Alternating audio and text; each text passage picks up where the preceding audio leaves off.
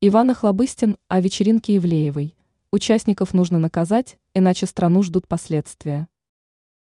Российский актер Иван Охлобыстин, который после ранения восстанавливается в Донбассе, прокомментировал вечеринку в московском клубе «Мутабор».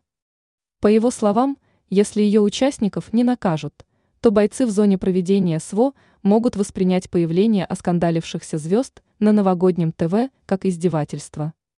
Иван Охлобыстин заявил, что российские военнослужащие в зоне проведения военной спецоперации восприняли вечеринку Ивлеевой как личное оскорбление. И если ее участников не привлечь к ответственности, то Россию могут ждать последствия. Если хоть один из участников этой вечеринки появится на любом из новогодних голубых огоньков на федеральных каналах, то они бойцы ВС РФ будут считать, что наша власть откровенно издевается над ними и их близкими – написал артист на своей странице ВК.